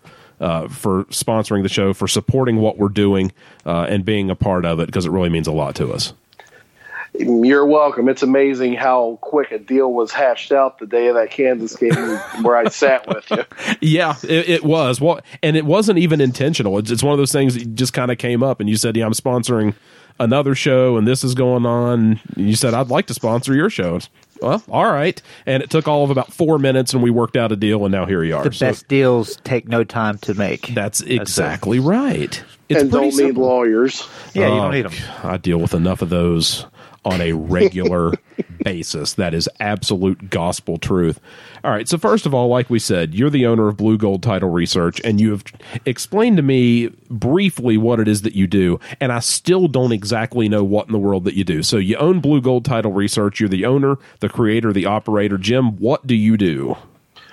What I do, essentially, in a nutshell, when these title companies, lending institutions, and even an attorney I work with gets a order that on a property where someone either wants to purchase the property outright or refinance their home for whatever reason, I get the order to basically go to the courthouse in a certain county and research the property, basically find the deed, go back through the chain up to about 40 or 60 years if I have to, look for any open mortgages, and basically make sure there's no open judgments or liens on the property, and just stuff. That's mainly what I do.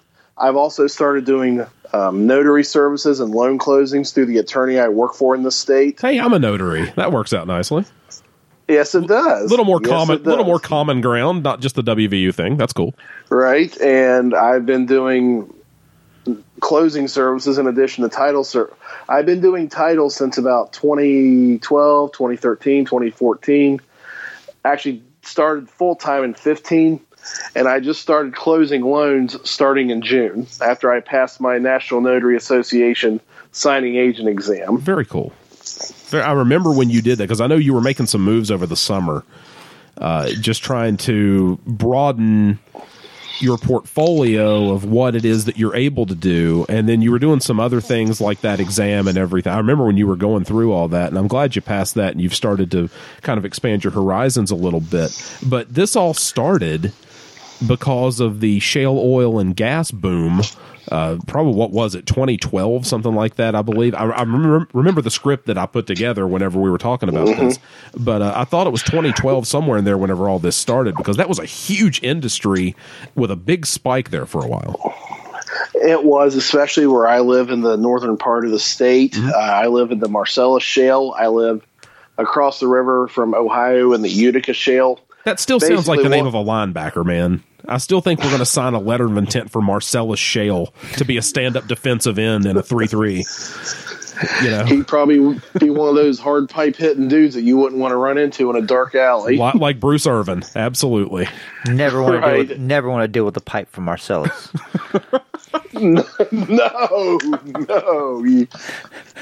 No, you don't. Very good. Especially if he goes to Baylor, because then it's happening without consent. That's right.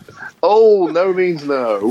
That's exactly. Throwing shade. He should just go to Virginia Tech. I mean, just this is 18 and up. Oh, well. Under 18 can't give consent anyway. That's what they do in Blacksburg. That's true. Yeah. That's all right. They've got plenty of time to go pursue those activities right now, considering without a minor miracle, they're not going bowling this year. Gosh. They don't deserve to go bowling. Well, of course they don't deserve to go to a bowl, but they've got to beat UVA. This is our sort of Virginia Tech update. And I know Jim's on board with this, so it's cool. He knows we do Virginia Tech updates. If they don't, they have to beat UVA this week. If they beat UVA, they are buying an extra game at the end of the year. This is great. Oh, yeah, because they missed one for a hurricane, right? Just like we did. Yeah. But they're failures, so they need help at the end of the year to try to game the system to go to a bowl. They are paying over $1 million for a game at the end of the year with Marshall. You heard me.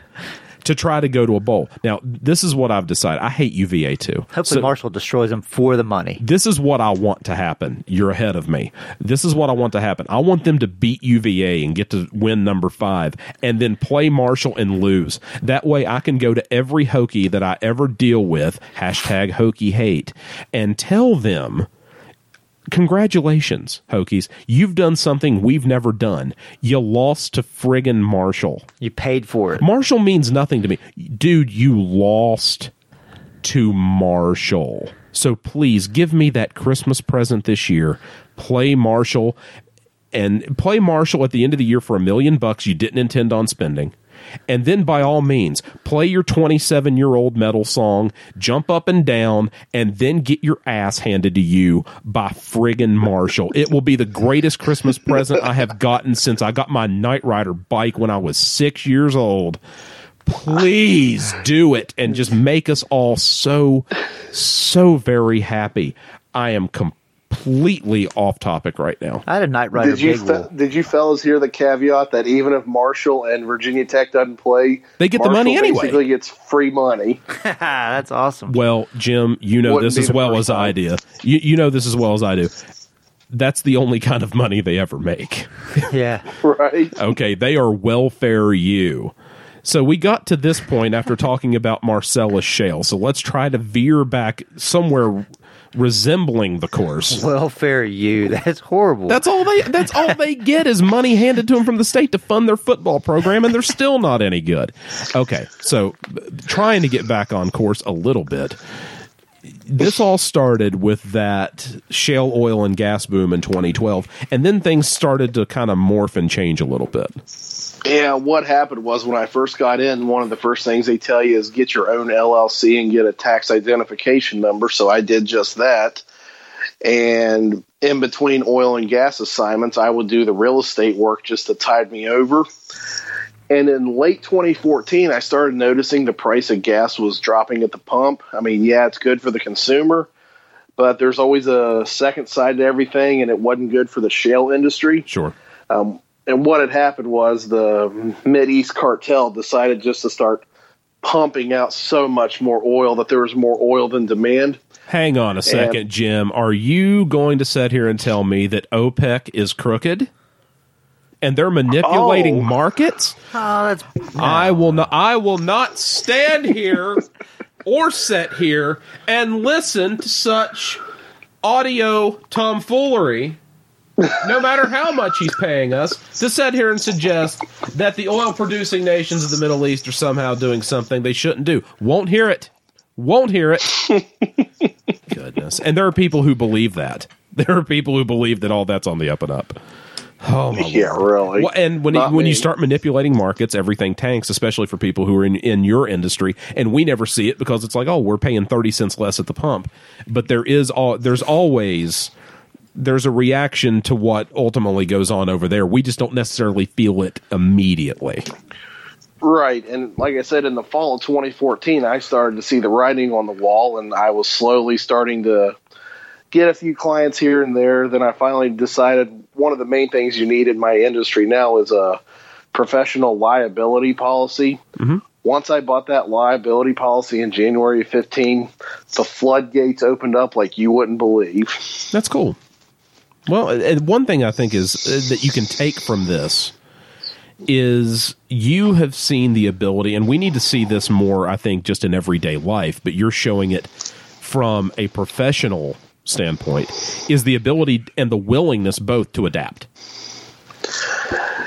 Adapt and overcome or be left behind. And that's what it is. It's improvise, adapt, overcome. And I know that's Marine Force Recon or Navy SEALs or whichever one of the special forces it is. Everyone. It's all of them. But, we all said that. But the fact that you saw fit to do that, really it was about survival, but it really became about growth on the back end of that for you, and I think that's really cool. So, and that's one reason I wanted to talk to you about business. It's not just because you're sponsoring us, but it's because you're doing this. Number one, you're self-employed. Number two, you're a small business owner, creator, operator, all of those things at once.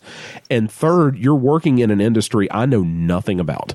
And most of the people who are listening to this have probably been involved in transactions at some point that involved what you do, but they don't necessarily know how you do what you do. So it's all very new and different. So it's something they can hear about it, they can learn about it. And I find this kind of stuff interesting, even though it seems kind of milquetoast on the surface. It is kind of interesting to see what's going on just beneath the surface, because that's what keeps our businesses and our personal interactions financially rolling. Mm-hmm. Yeah, you're pretty much right about that. You hit the nail on the head. I mean, it's interesting to be a part of, I guess, how the sausage is made once you sign those final loan papers. Sure.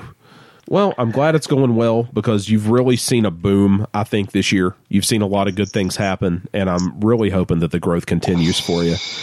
But the way we know each other is from Twitter and from message boards and things like that related to WVU. And the Mountaineers have a big one coming up here in 2 days. We're recording the day before Thanksgiving. And on Black Friday, West Virginia hosts Oklahoma. We've got to finally get over the hump inside this conference and beat them after being 0-6 up to this point. Should have beaten them at least one of those games. The 2012 game I'm not even going to talk about, with the exception of saying, I hate you, Joe DeForest. Whatever gas station you are currently the assistant night manager at, cleaning up puke whenever the bars close. close and everyone floods your store, I hate you more than I hate almost anyone. There is a top 5 or 10 list of people I hate above him, but we should have won that game after what Tavon put on, the show Tavon Austin put on that night. But we've got a big one here, and if we're going to get him, I think this is the year, this is the setting. What are your thoughts on this game whenever Oklahoma comes rolling into town here in about 48 hours and 15 minutes or so from right now? All right, well, let me interject a little trivia for you before we go into this game. Okay. That 2012 Oklahoma game you brought up was on my birthday, November 17th of 2012. Oh, my gosh, it was. West Virginia lost the Heartbreaker. Saturday was my birthday. Happy belated birthday. And West Virginia lost yet another Heartbreaker to another Oklahoma team. So did you hear what Steve just said? Steve just offered up something very nice. What'd he say? I said, happy belated birthday. Thank you, Steve. You're welcome. But I was going to say, we need to tell a conference not to schedule games on my birthday. That's a really good point. Yeah, we may need it. Well, we say that, but when was the last time the Big 12 Conference did us any favors? If we bring that up, what we've got to do is request that they only schedule that game on your birthday, because then they'll just F you everything that we ask and schedule us to open with them every year. The only favor the Big 12 did for us was bringing us in, and even that almost didn't happen. Yeah, that was last ditch, and I'm glad it did happen because it's better than being stuck in the football purgatory of the American Athletic Conference. But my gosh, we are still the redheaded stepchild, and that's all we're ever going to be. But we've got a chance, I think, to kind of extend the middle finger toward them. It's our own version of the horns down. We've got a chance to kind of give that to them by ruining their Oklahoma-Texas championship game plans that they obviously have in play. That was obvious when we went to Texas on November 3rd. But we got a chance to do that this Saturday. So what do you think of our chances coming up? I like our chances this year better than I have most seasons. Absolutely agree. Last year, we didn't have Will Greer due to injury. The year before that, we had, Skylar Howard. We had snow and turnovers is what we had. Yep. If the team can just play a complete game, not get too anxious or excited or jumpy, and just focus on the strengths of the offense, focus on the strengths of the defense, I think West Virginia can at least keep it close. I mean, yeah, I would like to see West Virginia win, obviously. I have a couple of tickets reserved for Dallas, and I'm chomping at the bit to book my flight and hotel for Dallas. Absolutely. But you got to go to Jerry World at least once. I can't wait. I mean, I'm not a Cowboys fan, but I just love to check out that Metroplex. Yeah, I think it would be fun just to kind of sit in the stands and watch something on TV on that big video board. Or play video games on it. I think that'd be a blast. Well, I would love to play video games on that thing. That would be fun. Or watch something completely stupid and, I won't say inappropriate, but just kind of out of place. Like watch Knight Rider, a show from 1982 on a video board that big. And Debbie Does Dallas. That'd be a good one. That's what I was waiting for. Thank you, man.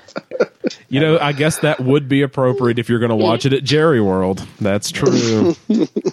I was so overwhelmed by the fact that you're suggesting to watch pornography on a triple-digit foot-size video board that it didn't dawn on me. Yeah, it is in Dallas. Oh, you always find a way to turn the tides. Thank you, Steve. And we'll segue. That was great, Steve. That was great. And we will segue from that into something that I'm sure is, it's fitting, considering you were just talking about pornography on the largest scale possible. And we'll talk about Thanksgiving, because Thanksgiving is tomorrow. So, Jim, with Thanksgiving coming up tomorrow, I know it's all about family and all about and being thankful. What's on your mind as this holiday approaches? Well, I'm thankful for new opportunities that came my way this year, because if it weren't for these new opportunities, I probably would have had to close my business. You guys wouldn't have a sponsorship, and I wouldn't be able to travel as much as I've started doing. Yeah, we're thankful for you, Jim. Yeah. And our listeners are too. Our listeners are thankful for you. But that's I know you've had a big year, so absolutely, that's very cool. And you have traveled a lot. The best part, this year's not over yet. Mm-hmm. Yeah, you've got more traveling to do, because you've been out of the country. You've done all kinds of stuff, because you went to Toronto just a couple weeks ago. I know that was, I had more fun in Toronto than I thought I would. Hey, Steve, Jim had a lot of fun in Toronto. I want to go to Toronto. I was almost there, and my friend forgot his freaking ID with his federalized stamp on it. Steve, so. I don't think you can have as much fun in Toronto as Jim had in Toronto because you have Stephanie. Oh, it's a different country. Yeah, Jim celebrated a lot of things in Toronto. Jim had a lot of fun in Toronto. Yeah. Shout out to that 34-year-old hot blonde attorney, Skyler. I know you're not going to listen to this, but I'm going to shout you out anyway. See? That's right. Jim enjoyed Toronto. Jim, see, this is what happened. West Virginia beat Texas, okay? And when we beat Texas, we planted the West Virginia flag at midfield. Jim planted the West Virginia flag in Canada. That's what he did. Proud of you, buddy, by the way. I wanted to go down the street to their old town hall, climb up the tower, rip off the Canadian flag, and put my West Virginia flag up there. You know, okay, and I appreciate the sentiment, but I think that might be actionable. I think that might be a declaration of war. That might not work out well, but I appreciate what you're wanting to do. I get it. And I support you. I do, but my goodness. What's Trudeau going to do? Well, you know, that's true. If it was still Stephen Harper, I wouldn't even want to do anything to offend him. But Justin Trudeau, yeah, what's he going to do? Yeah. He'll probably dance or something. He is about the wimpiest. He's an ass clown. That's probably the best way to. That's the best title to give him. He is an ass clown. Fruit cup. Yeah, he's bad. That works too. Well, you know, we have Canadian listeners. I don't care. They may agree. They may agree. They may disagree. And whether you agree or disagree, send us feedback. We enjoy it. But Jim, I know you've listened to the show. Give us some feedback on the show, because I know you've listened. You haven't listened to all of them, but I know you've listened to quite a few. So give me some feedback on the show. What do you think? Well, I like the format you guys do. It's obviously most podcasters just like. Hang on, we have a format? Good job, Brad. I had no idea. I thought you just came in here and started talking. That's all what right. I do. The freestyle format. That's very true. No, I do have show notes that it's called ADD, I think, actually. That is true. We do have, I have show notes, and we stick to them a lot, but half of this stuff, it just comes out of nowhere, but you're right. Yeah, we do have a fun format. Okay, I like that. Thank you. Thanks. You guys just talk about essentially whatever's on your mind. I mean, you don't mind going way off topic, which can be fun.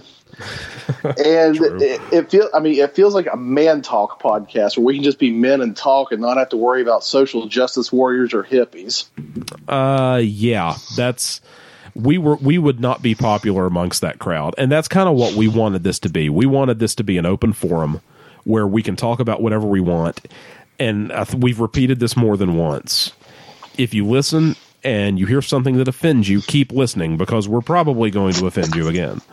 But we do that for a purpose, and the purpose is we don't like censorship, and we don't like the thought police, and we want this to be a place of freedom and a place of openness. But really, we also want it to be a platform for honesty, because what you hear is what you get, and obviously we're not a video show, so it's not what you see is what you get, but what you hear is what you get.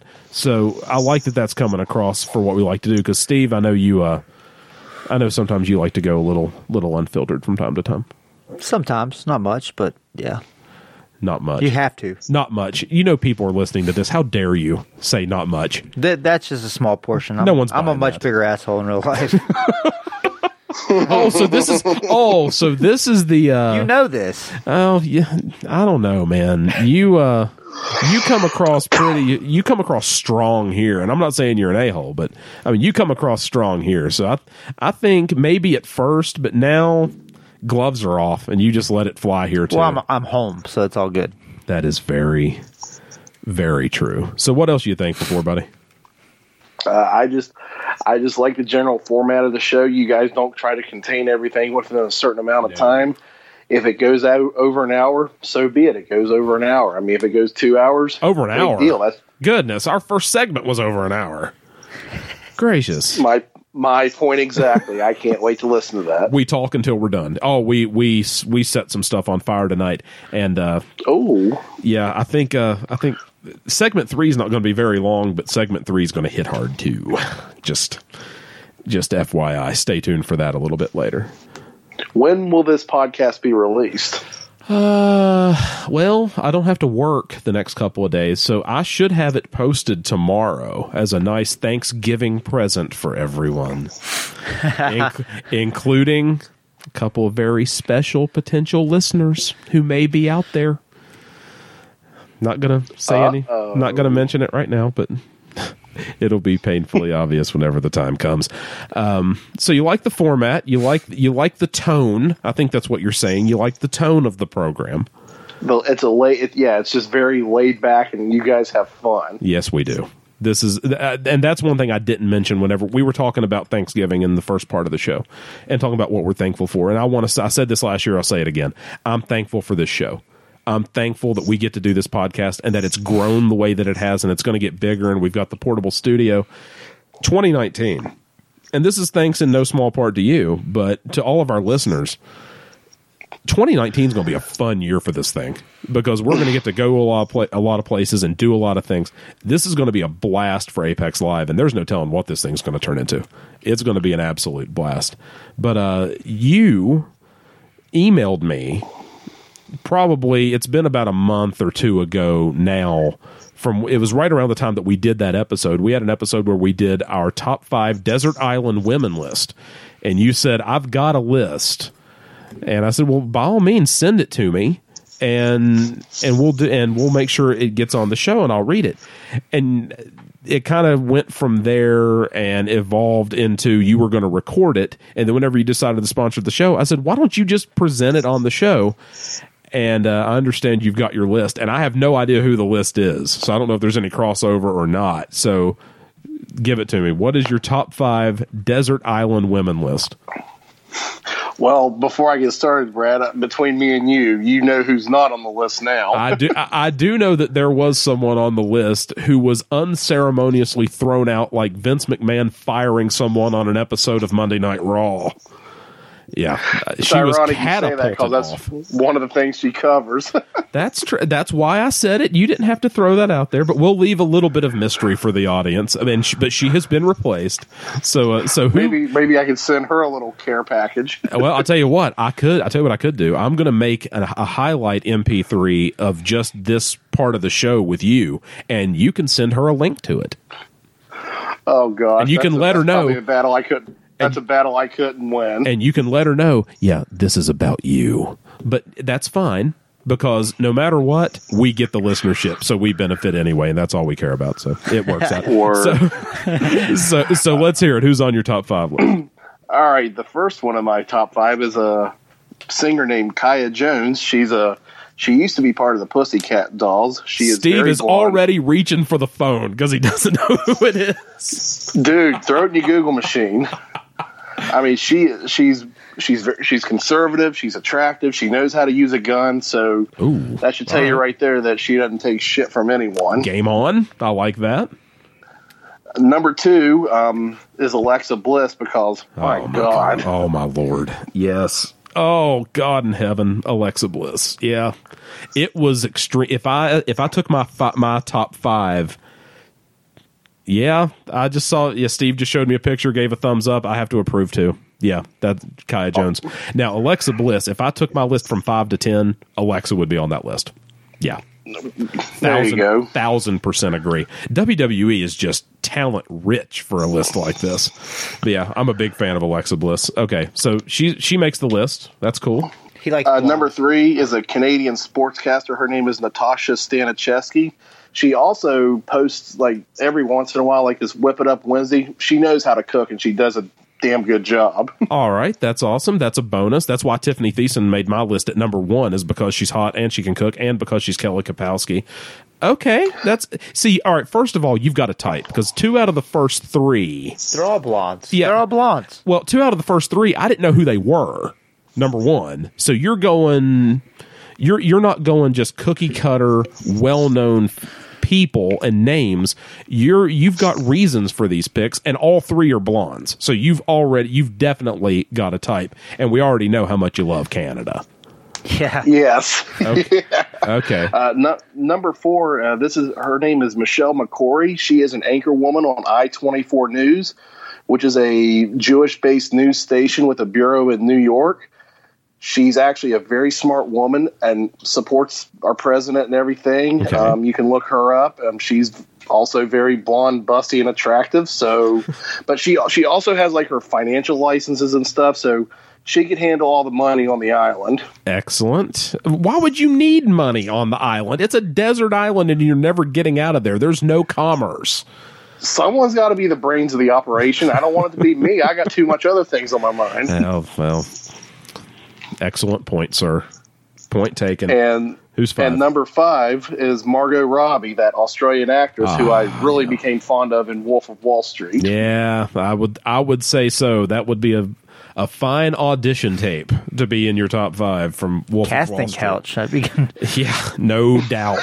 Holy smokes. There's no couch on the island. Well, okay, she was... That's Driftwood, true. You can make one. We're West Virginia fans. We burn couches anyway. Yeah, you get the lid off of it. Okay, she was Wolf of Wall Street, but she was also... the name escapes me. Harley Quinn, yes. And I think that's where she got much more attention from that than I think she did in Wolf of Wall Street, because she nailed being Harley Quinn. Absolutely perfect in that role. And that wasn't even that great of a movie. Yeah, Jared Leto sucks ass, but other than that, I think it was okay.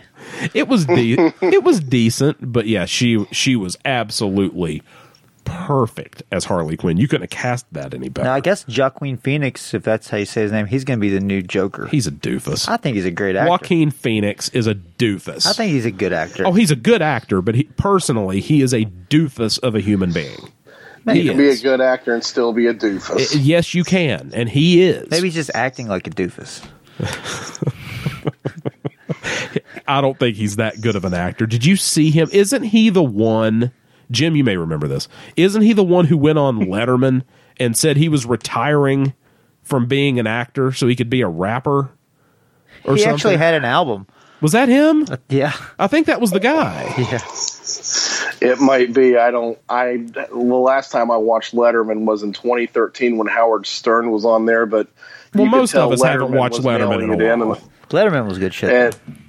Letterman was mailing it in by that point, and I fell asleep anyway. Oh my! Well, that's saying something because you're a Stern fan, but my gosh, Joaquin Phoenix is a doofus. That might be the title of the episode. Joaquin Phoenix is a doofus. Oh, don't hurt my feelings. Because then if you type in Joaquin Phoenix in Google, we're gonna be one of the results. You Were Never Here is a good movie. He's like a hitman. It's a newer movie. Have you watched that? Yeah, that's a good movie. Dude, he's creep. I love that movie. It's awesome. I'm not arguing that he's a good actor. He, just on a personal level, in his everyday regular life as Joaquin Phoenix, he's a doofus. I want to hang out with him, and I'll confirm that, and I'll let you know. That's fair. You know who I want to hang out with and find out what they're really like? Margot Robbie. She would probably be not nice at all. You know what? I don't care. I don't care at all. Makes no difference. That's why I have a bench for my Desert Island 5. I have a couple people on the reserve list. You have a bench? A bench. He has the bench players. Of course, he's got a bench. And they're all brunettes. And I'm kidding. I have no use for Margot Robbie. I know. I've seen enough interviews with her. Like I'm sure she's great to look at. She is. But my God, she's Harley Quinn. Like 7 minutes of conversation probably would be the top end of what you're going to get anyway, and it probably wouldn't be that valuable either. I don't want to talk to her at all. I know you. Would I end up drowning her? Probably, yeah. Yeah, at some point. That's probably going to happen. Or she might just be so stupid she walks into the ocean. You know, it may just happen. That's why I have a bench. Give her a baby shower. Well, it's been a while since we've pulled out the hashtag baby puke, by the way. It's a baby shower.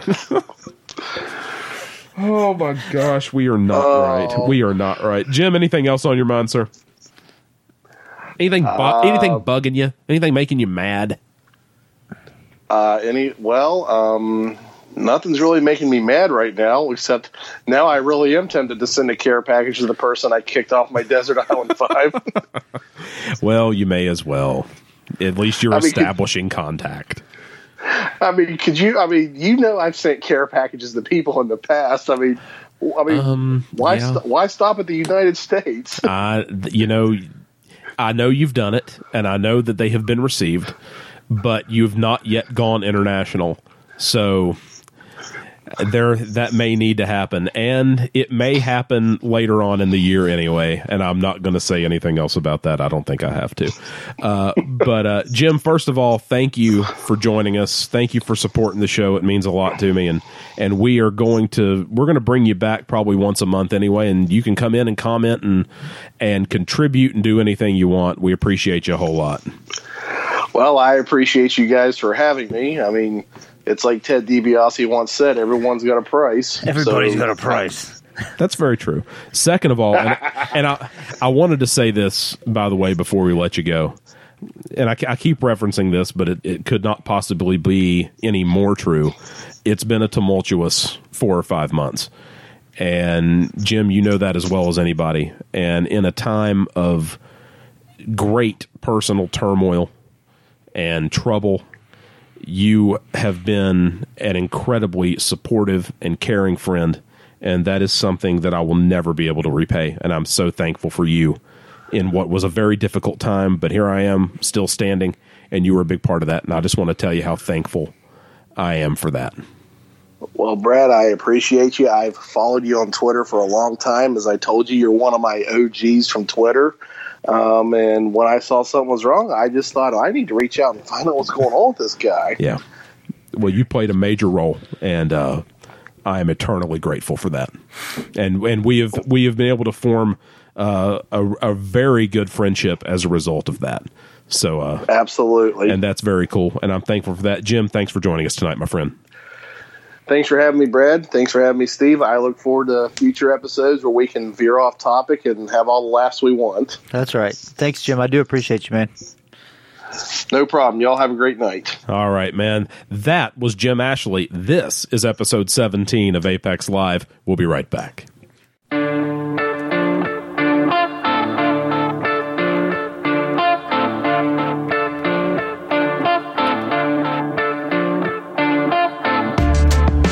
Closing segment of episode 17 of Apex Live. I'm assuming you've hung in with us up to this point. You didn't just randomly search to this point. Hope you've enjoyed it. Special thanks to Jim Ashley of Blue Gold Title Research, our sponsor and a good friend of mine, for joining us, giving his thoughts on the show on WVU, filling us in on what he does, and, well, as usual, it just veered off course, but we had a good time with it. Steve, it's good to be back. It's good to finally be recording again and having an involvement with the show that we've needed to have, because it's been a little while again, but finally we're back to it, and we're having fun and recording and saying terrible things about people we like or don't like or whatever. I feel better. Of course you do. I mean, even before, like, it's an outlet. I didn't know if I was going to be able to really do it to the same, like, attention, because, you know, my thought process has been changing a little bit, but... Mm-hmm. It's an outlet, so it works. Yeah, but here's the thing. I think you're putting a standard to it that doesn't necessarily apply, because as long as it's you... That's my point. It's serving its purpose, and we're doing good stuff. But it's the outlet of me, so like that part that I'm trying to like not use as much in my everyday life, I get to use it here, and it'd be okay. That's what we need to do. And as the show grows... It's dessert, baby. That's what it is. As the show grows, so shall we. Yes. As we all know. But we got a lot of good things coming up for the next episode. We've got a couple of on-the-spot interviews that we're going to do. We just got to get some timing lined up and everything. And we'll probably use Skype like we did for Jim and do some other things. Jim's going to join us hopefully once a month and give us his thoughts on whatever's going on. I think that's fair considering he's sponsored us. Yeah. But he's a great guest and a very thoughtful guy, so he'll have a lot to say about a lot of different things. And he also chimed in with a top 5 list. So yeah. I always like when people chime in with their own top 5 lists as well.